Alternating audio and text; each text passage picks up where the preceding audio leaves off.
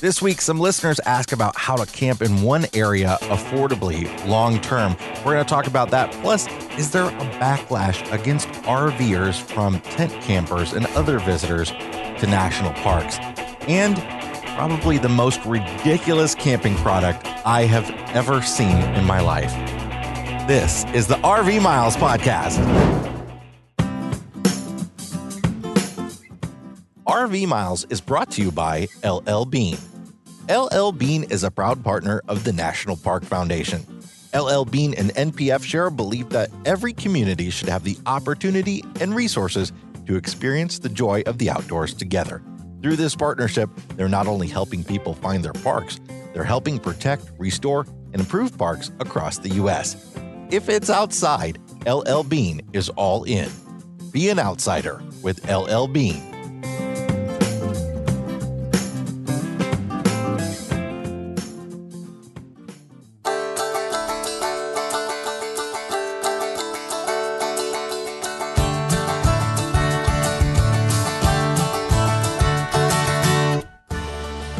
Welcome to episode 179 of the R. No, no, 69. 69. 169. Giving us an extra 10 there. of the RV Miles podcast. I'm Jason. And I'm Abby, and you are ready for it to be 2021. and we are two full time travelers who, along with our boys, Jack, Ethan, and Henry, are crisscrossing North America on one epic road trip. Each week, we talk all things RV and outdoors from travel destinations to gear, industry news, our national parks, and a whole lot more. As I said in the intro there, uh, we've got a lot of different things we're going to talk about. It's uh, a potpourri. It's a potpourri of- show.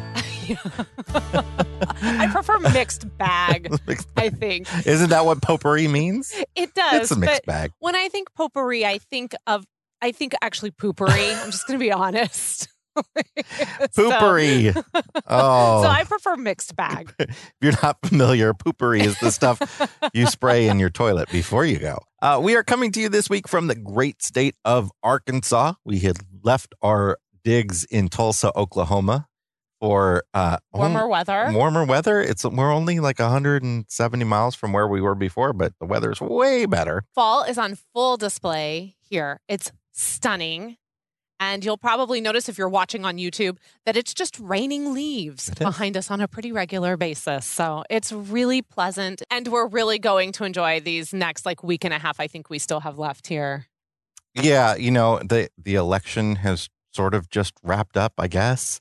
So And that several months, years of all our lives, I guess, is coming to an end, and it feels weird. I think 2020 has pulled out every single stop possible. Like And there's it's just not over yet, so not- anything know. can happen in the next several weeks. But I'm just saying, at this point, are we surprised by anything that happens? We're No. all so immune to it at this point. You just go, eh, 2020.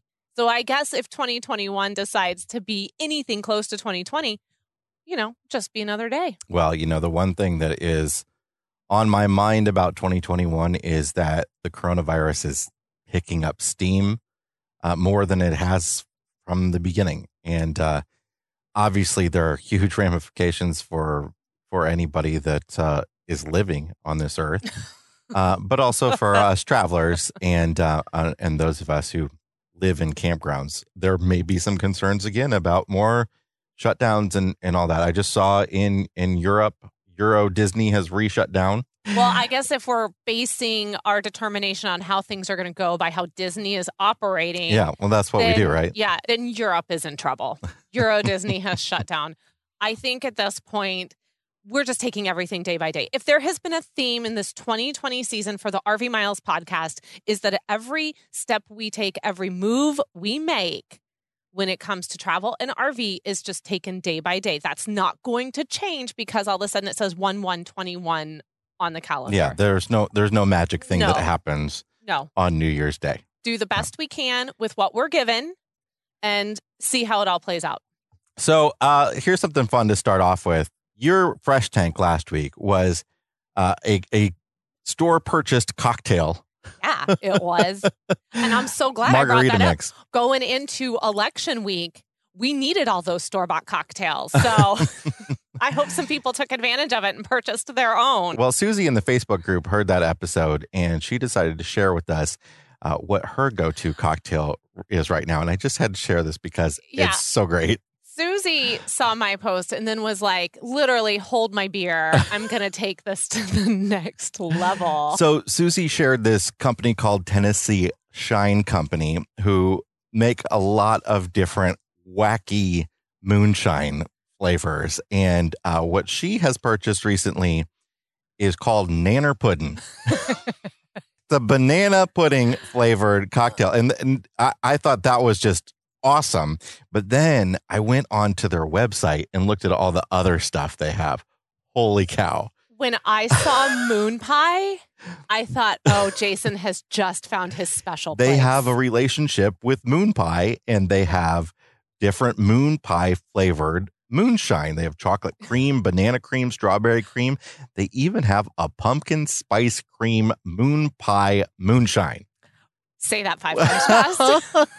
I have a lot of questions. I'm really curious about how this tastes. I mean, I'm looking over this website and there's they got just big orange dreamsicle they've got uh, salted caramel they've got small batch apple pie cherries butterscotch blackberry shine cotton candy and then the good old straight off the Yeah. still that's, that's, Oh. that's the clear one well, I found our holiday drink. We're gonna have to get some winter cream. all right Sounds like something I'd put on my face, but I'm willing to give it a try. Uh, so we have a lot of fun over in the RV Miles Facebook group. So if you're not a member, please go join us over there right away and uh, and jump in on the fun.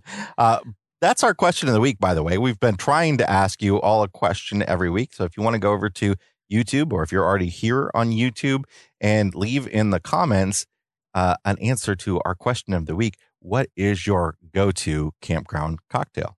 We'd love to know. Oh, we definitely would love to know. um, okay, so uh, a couple weeks ago, now it's been a couple weeks, right? Mhm. Uh, I recorded a video that uh, discussed some of the changes that the National Park Service is considering uh, for their campground design plan for the future. And the video's kind of taken off a little bit. It has over a quarter million views uh, on YouTube. It's really opened our eyes up, I think, to to a lot of stuff because uh, the reach of that video has gone well beyond the RV community and into you know the the vast majority of national park visitors, including tent campers and and just general visitors who might not be camping at all. And uh, it's really sort of uh, shown us how the rest of the world perceives RVers sometimes. or at least those who were commenting. And there Sure. were quite a few comments when they weren't commenting on the Sandhill crane versus Canadian geese. Oh, yes, I misidentified a bird. I'm sorry. Yes. Uh, then they were really discussing what having modern campgrounds and national parks they believe would mean to camping in a national park. Yeah, so I want to start by clarifying that what the National Park Service is doing here, this is their second century campground design plan. Um, it is a document that they have created, and I go in a lot of detail on this in the video if you want to check that out. But it, it's a document that is set to guide new campground design and development of a remodeled campground. It is not a document that is saying so many campgrounds are going to get X, Y, and Z. It's not stating that all campgrounds are going to get electricity, anything like that. It's just something that's saying, you know, when we provide this new campground, if we decide it's going to have electricity, these are the standards. It's going to be 50 amp. If we decide it's going to have RV spaces, they're going to be 45 foot uh, at a minimum it's not something that's saying we're going to go through and remodel all these campgrounds in the National Park Service to have 45 foot spaces, 50 amp power, um, bigger driveways, all that sort of space. So it's, it's literally just, you know, for the next 50 years or whatever it is, when when a new campground is being built, this is the guide that they're going to give contractors to say, this is how we're doing this. they're also acknowledging that they need to have more accessibility Yeah. in their campgrounds. And again, this is a guide for the second century of the National Park Service. And so that's a main focus, something that I felt was really lost in the discussion that was happening over on YouTube about what the National Park Service wants to do because there's not a lot of accessibility in our parks. Our parks that are supposed to be for all people don't design themselves to be for all people. So it's really important as we go forward that we make sure that anyone who wants to visit a national park feels welcome and can do so. But to your point, what has been the most fascinating thing to come out of that is really how the tent camping community or those who are not RVers, maybe not even necessarily tent campers, but just don't RV, perceive RVing in national parks. Yeah, a lot of complaints about you know everybody that wants to drag their 35 foot home with them everywhere they're they're going, and all the noise that people make running their generators and their air conditioners and their outdoor TVs and the bright lights that they've got on their rigs. a lot of shaming, a Mhm. lot of shaming for people bringing their quote unquote home with them. But really, one of the biggest things we have talked about privately over the last couple of weeks is the misconception of generators.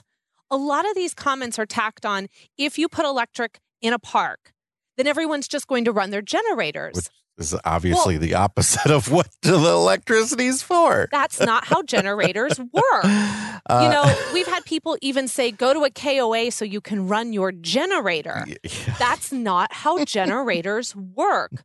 Now, national parks that have hookups, be it electricity, most are just electricity.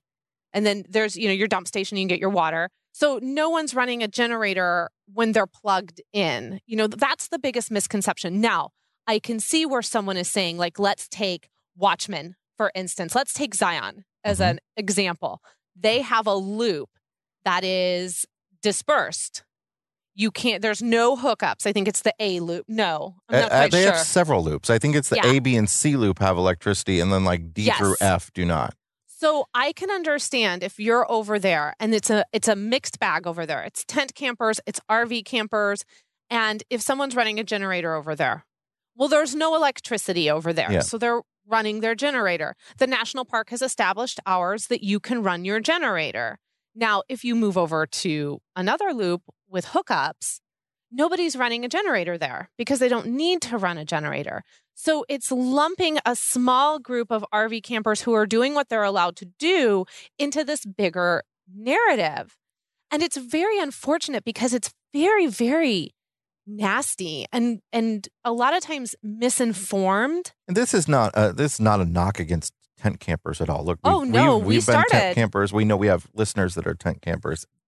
There are so many different types of campgrounds and camping experiences. I, I feel like if you're going to a developed campground, a developed campground meaning there's pavement to park on or gravel at least, and there's electricity and and water ran throughout it. You're going to expect that people are going to come there and they're going to have some sort of living activity, right? They're they're going to be hanging out by a campfire talking. Um, maybe they will have an outdoor TV. Maybe they'll play music. You know, tent campers play music on boom boxes too. This is there's Boom th- th- boxes. it- it- there you go to a yes, boom boxes. Welcome to 1985. Uh, they Don't if they just use their go- Walkmans? when generally when you go to a developed campground, there's going to be some sounds, folks. There's going to be children laughing and playing, and yes, even crying. Children make noises. Uh, there's going to be some dogs barking. Like when people say, "I go, I go to get away for the peace and quiet of nature and for no noise," that's that's an expectation that you are just not going to meet in a developed campground. Going out to dispersed camping and uh, Heading going out into the back country. backcountry, small tent only campgrounds. I, I totally get it there. You know, we've all been to state parks that are big party atmosphere. We've been to some private parks that are real quiet and quaint and all that. Now, if I could make a point or a suggestion, because, you know, again, we talk about how this really opened our eyes as RVers. And it did really sort of cement for me that I think when we're camping in a national park campground, there is a little bit of a, a different expectation I'm going to take of myself as a camper. Sure. You know, I'm not going to probably behave in the same way that maybe we're behaving here. This is a campground where it's all, you know, RVs and they're very active outside at night. Everyone has lights on. They have, it's amazing how many bucket lights are here. There are a lot of bucket lights They- in this campground. Yeah, they really like bucket lights in this area, which is kind of cool to see. But you know, there's a lot of a lot of people camping together. So there's a lot of activity going on and it's going on late into the night. This isn't that we're all necessarily here for the hiking and the views and and things of that Right. nature. It's very beautiful here. But the atmosphere is different. Just like the atmosphere at a national park might be different. So maybe, you know, it is best as RVers because there is this narrative that has been spun a little bit about the RVer that I don't think is necessarily accurate, but one we should be mindful of. And that is like the idea that you come to a national park and you've got your TV going on outside and all your lights on, and you know, you've got your outdoor kitchen, and you know, you're just creating this big space of yourself inside this area where people are really trying to connect a little bit more with nature. Well, look, there are some tent campers that want that experience. There's some tent campers that want to be able to plug into electricity, right? There are some things that we as RVers can do to make, you know, people a little bit more accepting of us. There are some etiquette things, not just other, not just tent campers and the rest of, you know, society, but uh, each other as well in in some of these more natural spaces. So, you know, for instance, we can run our generators as little as possible. You know, if you don't need your generator, don't run it. Um, if you don't need air conditioning, don't run it. So when you leave all day long, you know, turn your air conditioning off or turn it way down so that you're not, you know, disturbing the sounds because noise pollution is a real thing. The same with light pollution. There's no reason that once we've gone in for bed that we need to have our outdoor lights on. And they really do. Even the smallest outdoor light can really catch in in a window. I mean, most of you um, that are in RVs have experienced this. But imagine that in a tent. You know, the the amount of light coming off an RV shining on a tent can really light it up all night long. You know, we can pay attention to that sort of stuff. We can only use our generators during the hours that they've prescribed for us at that given campground if they've done that. Which are Um, usually very generous yeah. hours, to be honest. Sometimes it's just two hours in the morning and two hours in the evening. And if you miss it, you're out of luck. But, you know, often it's just don't run your generator overnight. Now, I also don't feel like we should be shaming each other over stuff either. We might not know why somebody has to run their generator. So, you know, these are personal decisions. But if somebody's running their generator all day, it could be for medical reasons. It could be for lots of reasons. So I'm not saying that we should go out and Yeah. police each other by any means. Sometimes people need to get packages for business Oh, reasons. don't even go there. I will never not go there. but yes, we should never be shaming each other. And I think that's why we wanted to talk about this a little bit because there has been so much shaming in that video that what I've noticed over time is less and less RVers are talking about this, at least Yeah. there. They don't want to speak up because it's so negative. And that's unfortunate because I think that we all have a voice in what's going to go on with our campgrounds going forward. And the National Park Service wants to hear from us. So hopefully, those people who maybe didn't feel as comfortable speaking there are going over and leaving that public comment. Yeah, you know, and the the lines between an RV and a tent have really really blurred over the recent years. You know, you've got the rooftop tents, you've got these small adventure trailers that people pull that uh, that have a tent and a kitchen attached to them, and you've got teardrop trailers, and sometimes those people have generators with them, sometimes they don't. It's very hard for a an agency like the Park Service to say these are the rules for RVs and these are the Yeah. rules for tents because what is an RV and what is a tent i- is isn't as clear as it sounds. Check out that video if you haven't, and but more importantly, go to uh, go to the website that I've linked in the description of it, where you can read the National Park Service's plan for future campgrounds, and you can go in and comment on some of the design choice decisions they've made for me, the whole point in that putting out that video was to say, hey, I think this is really cool. The National Park Service isn't actually planning on making a lot of big changes. All they're really saying is that going forward in the future, if we build a new campground, we're going to make the spaces 45 feet. We're going to put in 50 amp if it's an electric campground. Uh, Not much more to it than that.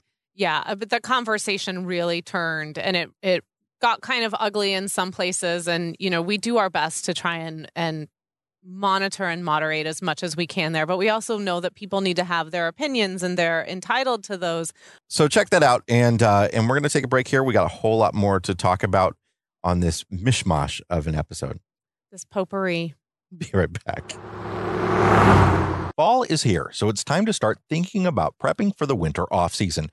Whether you own an RV, a travel trailer, or a camper, EmpireCovers.com is here to help protect all your vehicles against Mother Nature. EmpireCovers.com offers high quality, affordable covers that are engineered to protect. Every cover comes with a free multi year warranty to guarantee that it remains durable over time. RV Miles listeners can receive free shipping plus an extra 15% off their entire order. Visit empirecovers.com slash RV Miles or use promo code RV Miles at checkout. EmpireCovers.com. Protect what you love. Outdoor enthusiasts of all stripes will enjoy Pelican gear on their adventures. Hard sided Pelican Elite coolers are all made in America and are available in a wide number of sizes. Get a 20 quart for short day trips, a 50 quart for week long adventures, or a wheeled 45 quart to keep the fun rolling along. Pelican backs all their hard sided coolers with a lifetime warranty, too. RV Miles listeners can get a free Dayventure tumbler when they visit elitecooler.com slash RV Miles and spend over $100. We're so happy to welcome Pelican back onto the show as a sponsor. Pelican uh, was with us for quite a while uh, a while back, and we have them here again. We've been fans of their products for a very long time. They're made in the USA coolers. They're fantastic, and we've we carry our Pelican cooler with us wherever we go. We do. In fact, it's so durable. We're currently using it as a step stool for Henry so he can get up on the slack line. we are. They're very versatile. you could do a lot of things with a Pelican cooler. All right, it's time for the answer to last week's brain teaser, which went like this. Which noun from group B belongs in group A and why? And the nouns were man, foot, child, tooth, and mouse in group A. In group B, it was girl, hand, adult, toe, and goose.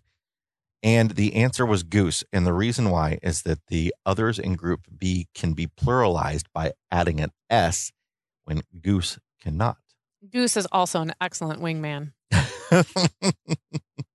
and it's not a crane. Just put that out there. Just put that out there. We'll have a new brain teaser later on in the show. All right, so we have two uh, two sort of big listener questions that we wanted to answer in this segment of the show, and they both sort of relate to each other in a way. So why don't you read off the first one for us? Okay. Michelle wrote to us and said, Love your podcast. It's our go to as our family prepares to launch into full time RV living June 2021. But there is one topic that we haven't really come across that we need help with, and we're hoping you have some insights or references. We are planning on staying at each destination we visit for at least one month and would like to stay at state and county parks as much as possible to save on costs. I'll still be working full time, so we thought it would be less stressful and easier to work if we weren't constantly moving. However, the issue we are running into is that reservations are limited to a 15 day stay. I asked if we could book back to back reservations, and they said no. Have you experienced this during your travels? What advice, recommendations do you have? Oh boy, have we ever. Yes, most Yes. public campgrounds, most campgrounds that are operated by the government of whatever form, state, city, local, are going to have limits on stays. Usually it's a 14 day limit. Mm-hmm. And sometimes it's like then you have to be out of it for for another 14 days before you can come back in, or it's five days out, or whatever it, it might be. So yeah, generally you're only going to be able to stay for that sort of amount of time. So if you want to stay monthly, you generally want to be going to a private campground. Now, I would suggest, um, because they want to do more state and federal camping, something that we love very, very much is if going to private campgrounds for monthly is not something you're really into, one thing that we often do is if we go to an Army Corps of Engineer campground or we go to a state park, well, often we will look for either the state or the federal campground within a certain mile so that our drive for the next two weeks is only maybe 50 or 60 miles. It's very short. We're there in two hours. And so then by the time you, you know, you load up, you get out and you get over there and then you get yourself set up, it's sort of like a half a day's worth of work on a, a, Saturday or Sunday. And so I would suggest that if, you know, federal and state campgrounds and local campgrounds, county campgrounds are really important to you, just just pinpoint what's around. Move slow, move short don't feel like you have to go hundreds of miles to the next campground. Yeah, you you could you might even be in the same area, and you mm-hmm. might be mm-hmm. in a private campground for two weeks and then a public one for two weeks, whatever it is. But it, you could get yourself in a routine where you just move every two weeks on a Sunday or whatever day of the week it is, and even working full time that's usually manageable. It's usually not that difficult to move. I will say the longer you stay in one place, the harder it is to move because you end up having more to pack up and yeah. you've you've created more of a home for yourself yes. in that area. But but it's it's really it's not as bad as it sounds to to move every two weeks. And I think um, if you do want to stay in those types of parks, just sort of plan to do that because there's there's just really no way around that. There are some places that'll you know, they'll fudge it. They'll say, yeah, we don't care, especially if it's in the off season. Mm-hmm. They might say, yeah, we don't care if you just make another reservation and stay. Uh, no big deal. Um, it, it's just going to depend on who runs it. And they're probably never going to give you that permission like over the phone. It's usually like when you're there, the camp host doesn't care. Um, but it, it, there's just really no way to to go monthly on public lands. Yeah, and I would suggest too that oftentimes a state park might have a national forest next to it. Mm-hmm. Or a national park campground is going to be inside of a bigger national forest. And often you can go from a state park and go a few miles down the road to the national forest. The other thing you'll find, Michelle, is that private campgrounds, um, even though they're they're not the same experience as a public campground, it, it is you'll get more affordable rates by going to private campgrounds monthly because you rarely get long-term discounts at public campgrounds. So if you do want to, you know, stay on a monthly plan and you want to stay somewhere one month at a time, you go to a private campground, you can generally get it's uh, often ends up being almost half off the nightly rate for a whole month, where there's just never that kind of discount in national, state, uh, or local parks. Now, I'm going to play devil's advocate here because we've been talking a lot lately, though, about how private campgrounds are pulling those monthly rates. yeah, they're or, switching them seasonally, or increasing them, or yeah. increasing them. So that could become a little bit harder with 2021.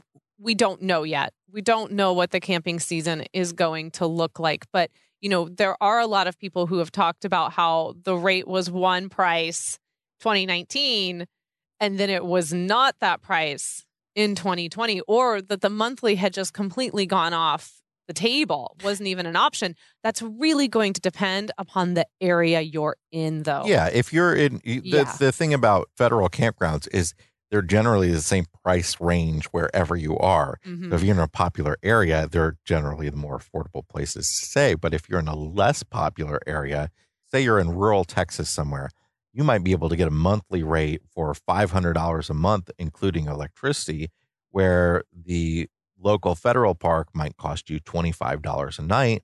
That's going to add up to like $750 a month. That's still, you know, pretty pricey for camping. Now, we had someone tell us that one of the campgrounds we loved the most in 2020 was Echo Basin in the Mancos, Colorado area. And they're doing, they're staying open for the winter which we found amazing. And they're doing monthlies for only $400 a month plus electricity. Yeah. Now you might have to plow your way out. Yeah. you might be fitting your truck you, with a snowplow on the front of you it. You might but... not just be there through winter. you might be waiting for spring and then maybe even into summer well, before you can get yeah. yourself down that it, mountain. That's but... the other issue that you're going to come across is what area that you want to be in. It gets increasingly harder in the middle of winter to stay in public campgrounds because a lot of them close or shut their water off, even in places where that shouldn't be much of an mm-hmm. issue. Um, even in states like Arizona, you you know, north the northern half of Arizona all the national forest campgrounds close in the winter. Poor Michelle. She asked one question and we turned it into like 50. but do I mean really? I, I think you'll be fine uh, with stay with staying two weeks and moving every two weeks once you get the hang of it. That's kind of what we do. What we try Mhm. to do. We don't always live up to it, but we try to book a federal campsite for two weeks and stay there and then move. but I'm already looking around this campsite and I'm like, wow, we've really made ourselves home here. So we've got the slack line up. Like, I mean, we're we're definitely settled in for two weeks. Susan sent us a really nice long email, uh, but it ended with uh, a question tacked onto the end. What happens when you pull up in a camping space in a place and after a few days or a couple weeks, you fall in love with where you are and decide this is it? This is where you want to put down roots. Or if not roots, park your camper in a permanent space at least.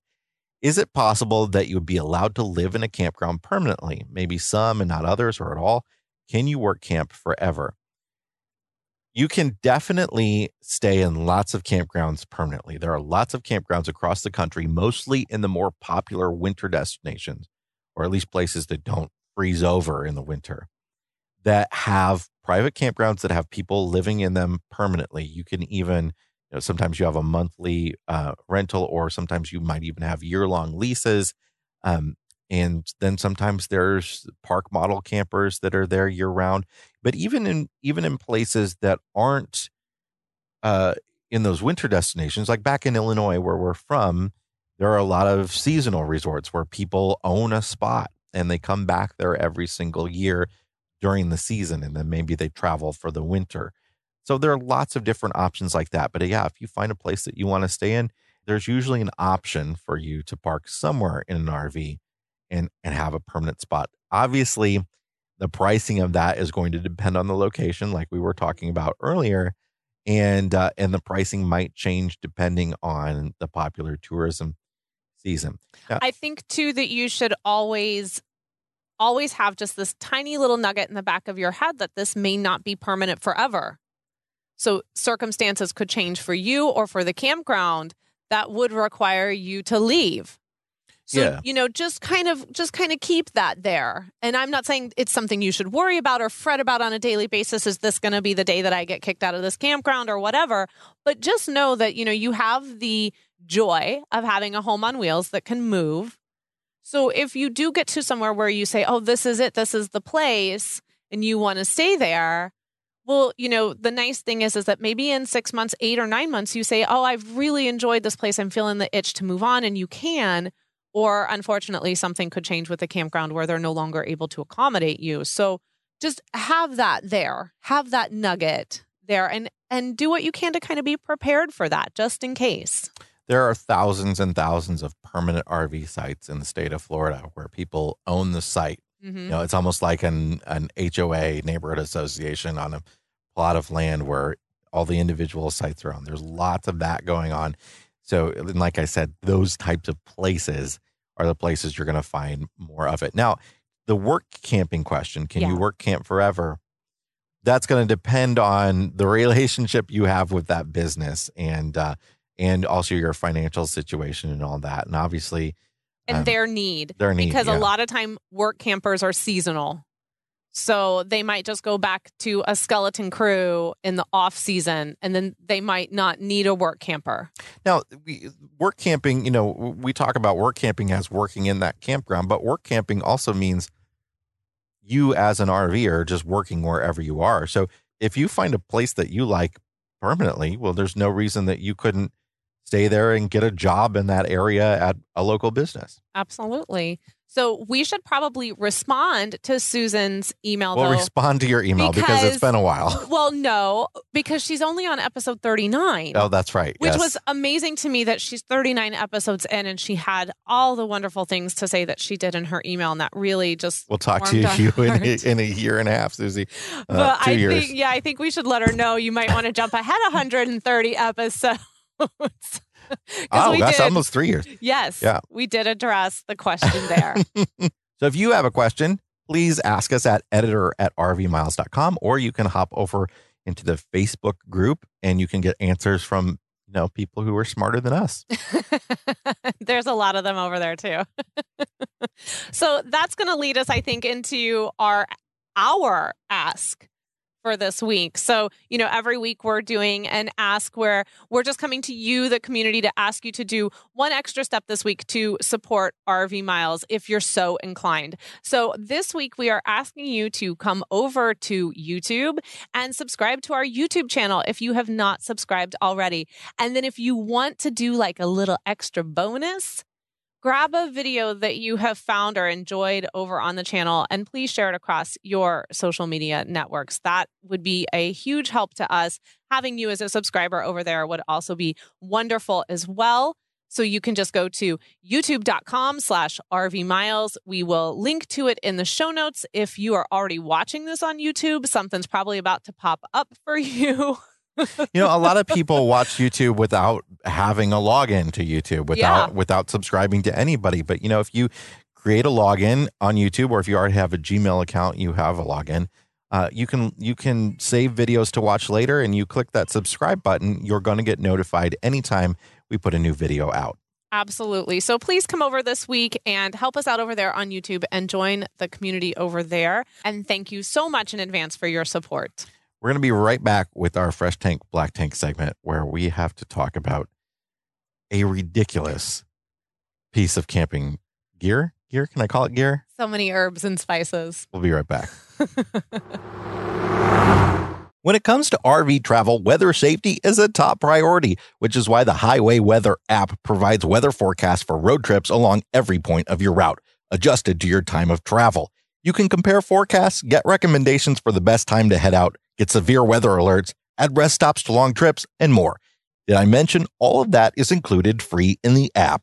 For subscribers, there's a hands free background feature to automatically alert you to upcoming bad weather.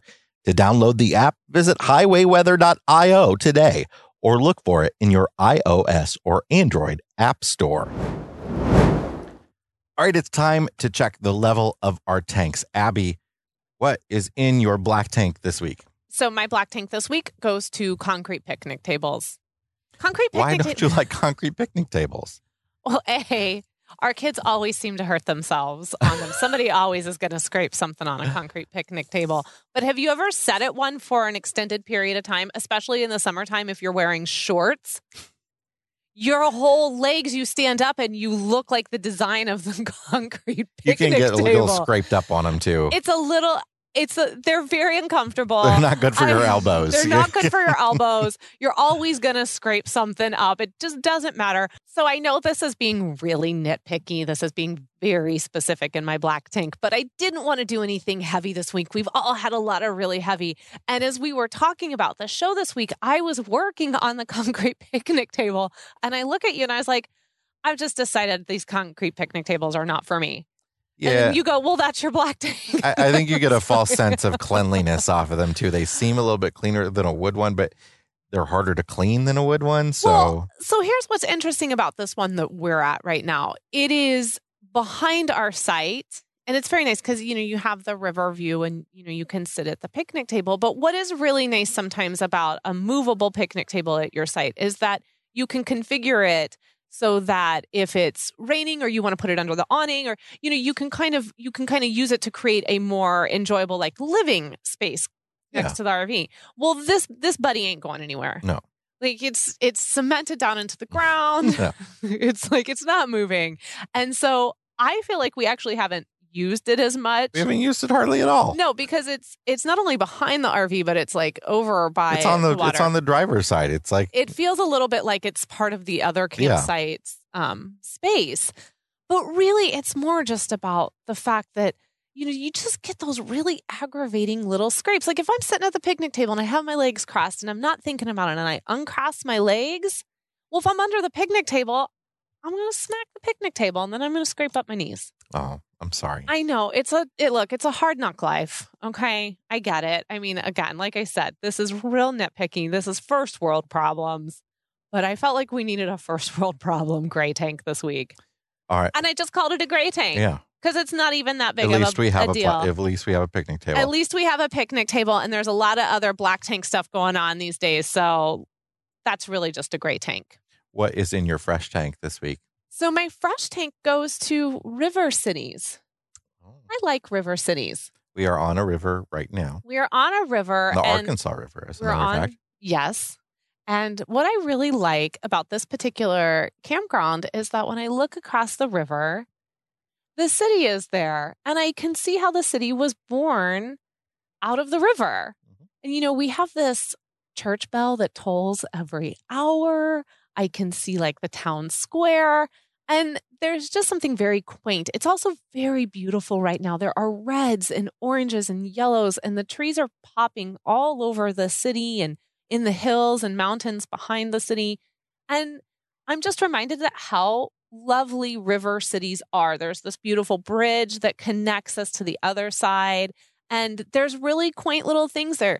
You know, there's a delightful little burger joint, and you know, there's you can go get some donuts, and there's the small grocery store. And you know, it's not something for me like that I would want to do for forever, but I find a lot of charm in river cities. I mean, you grew up Yeah. on a river city. Now, granted, yours is a whole lot bigger than the city we are enjoying right now.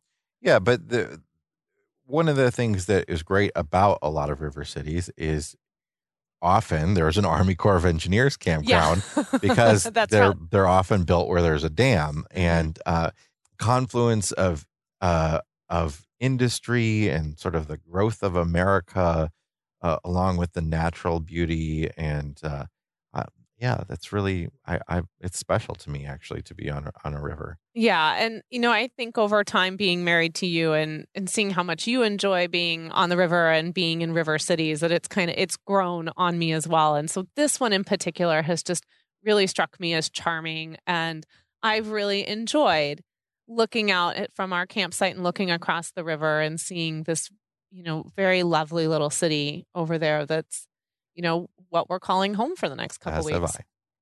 All right, Jay, what is I don't even know if I can call this a black tank, but Well, to be fair, I have not tried this product Yeah. out, so I, I you know, I might, I might eat my words on this one. yeah, I was really shocked when I saw it on your black tank because I said, "What?" this has to be one of the most absurd things I've ever seen in my life. Yes. There, you can go on Amazon right now, also in some WalMarts, and go where they sell the fire, the campfire logs. You know, the, like the pre-wrapped ones, the ones that are manufactured, you know, for fireplaces or your campfire, and you can buy the KFC campfire log, which is flavored with the scent of 11 herbs and spices.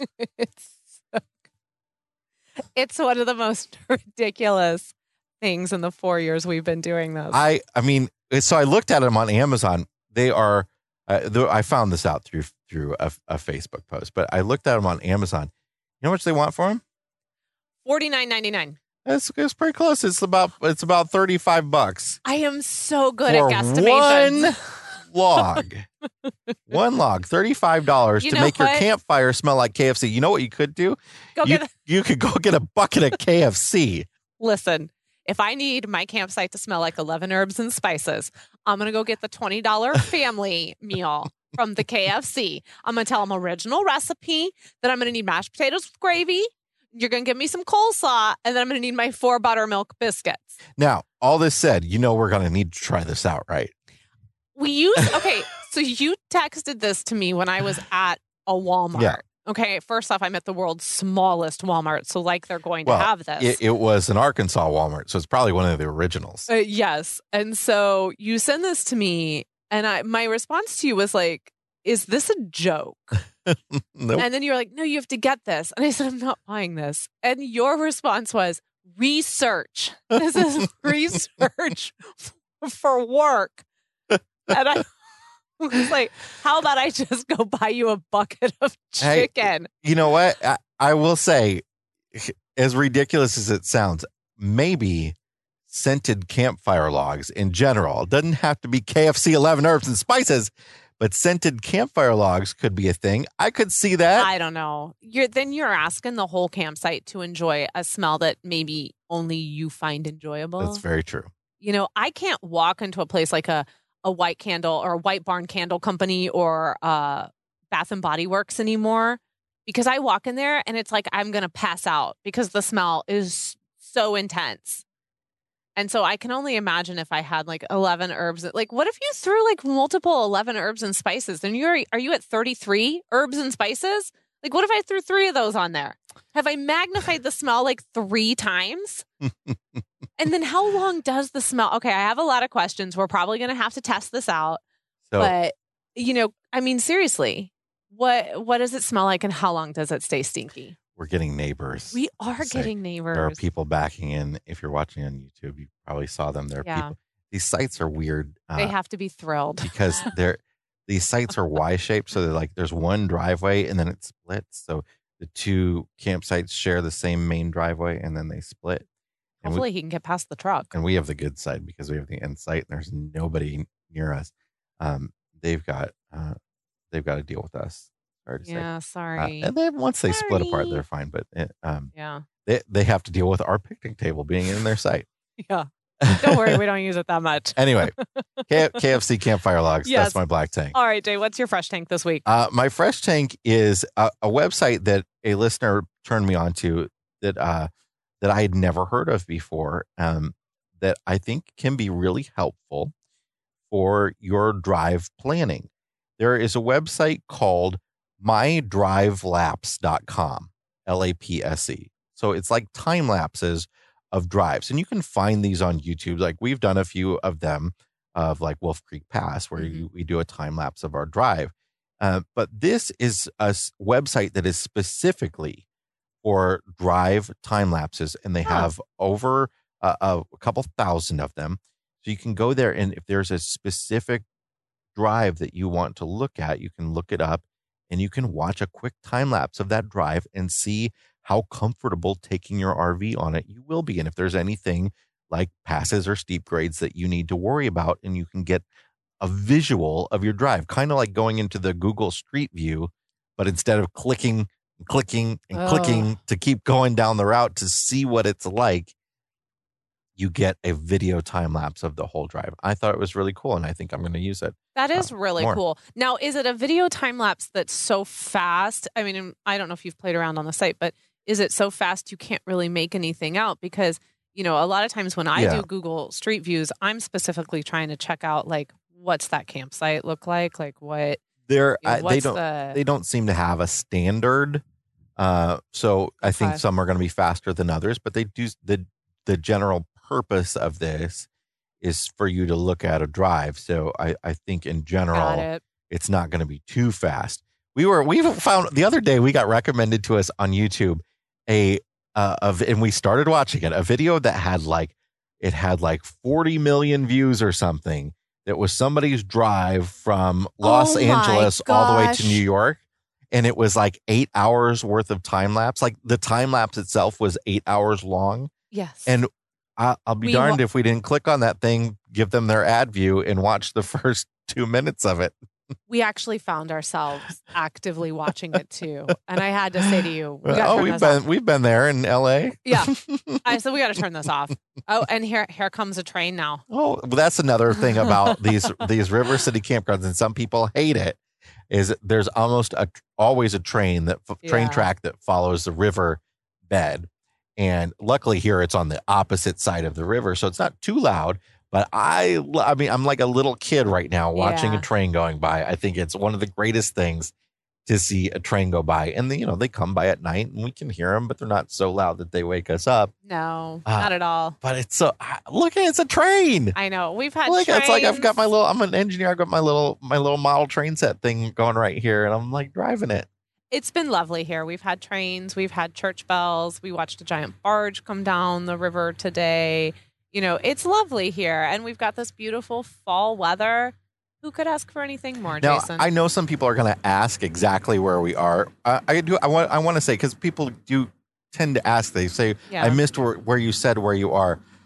or what campground is this? Yeah. We we get a lot of those, and we used to be very very open about sharing that. We're doing less of that now. Um, you know, not only for some obvious security type reasons of you know not wanting everybody to know exactly where we are at all times, but Also, some of some of this uh, is it legal to film in a on a piece of federal land stuff. Yeah. Um, so there's a little bit of that that we're dealing with. So we can tell you sort of like after we're somewhere, I guess, where we were. Yeah, we're back and forth on that. And of course, you know, we don't quite know how to handle this yet. So if Yeah. we, you know, if we don't answer that question or we're not trying to be shady or, you know, hide anything, I- I wish we could celebrate a lot of these campgrounds that we go to, but we just don't know what's going on yet now with that rule. And, and we want to make sure that um, we don't suggest anything that could get anybody else into trouble or get ourselves into trouble. So we're just kind of keeping it on the DL for right now until we can figure out a better way Yeah. to handle it. Yeah. All right. That's about it for this week's episode. Let's wrap it up with a brain teaser. Let's. The majority of countries that start with an A also end with an A. These include Algeria, America, Argentina, and Australia. There are two countries that start with an A but end in a different letter. Only two. What are they? We'll have an answer to that and a whole lot more on next week's episode of the RV Miles podcast. Yes, we will. And if you want to share that answer with us, because a lot of you have asked how to do that, you are welcome to email us at editor at rvmiles.com or go over to the RV Miles YouTube channel and just drop your answer in the comments. And again, that goes for any comment you might have about today's show. Come on over to YouTube and drop it there or ask us in the RV Miles Facebook group, which means RV Miles is all across social media Facebook, Instagram, Twitter, YouTube. And if you're liking the show, please go over to Apple Podcast and leave us a five star review. We appreciate you. We appreciate you spending time with us this week. And until next week, everyone, keep logging those RV miles. Bye, everybody.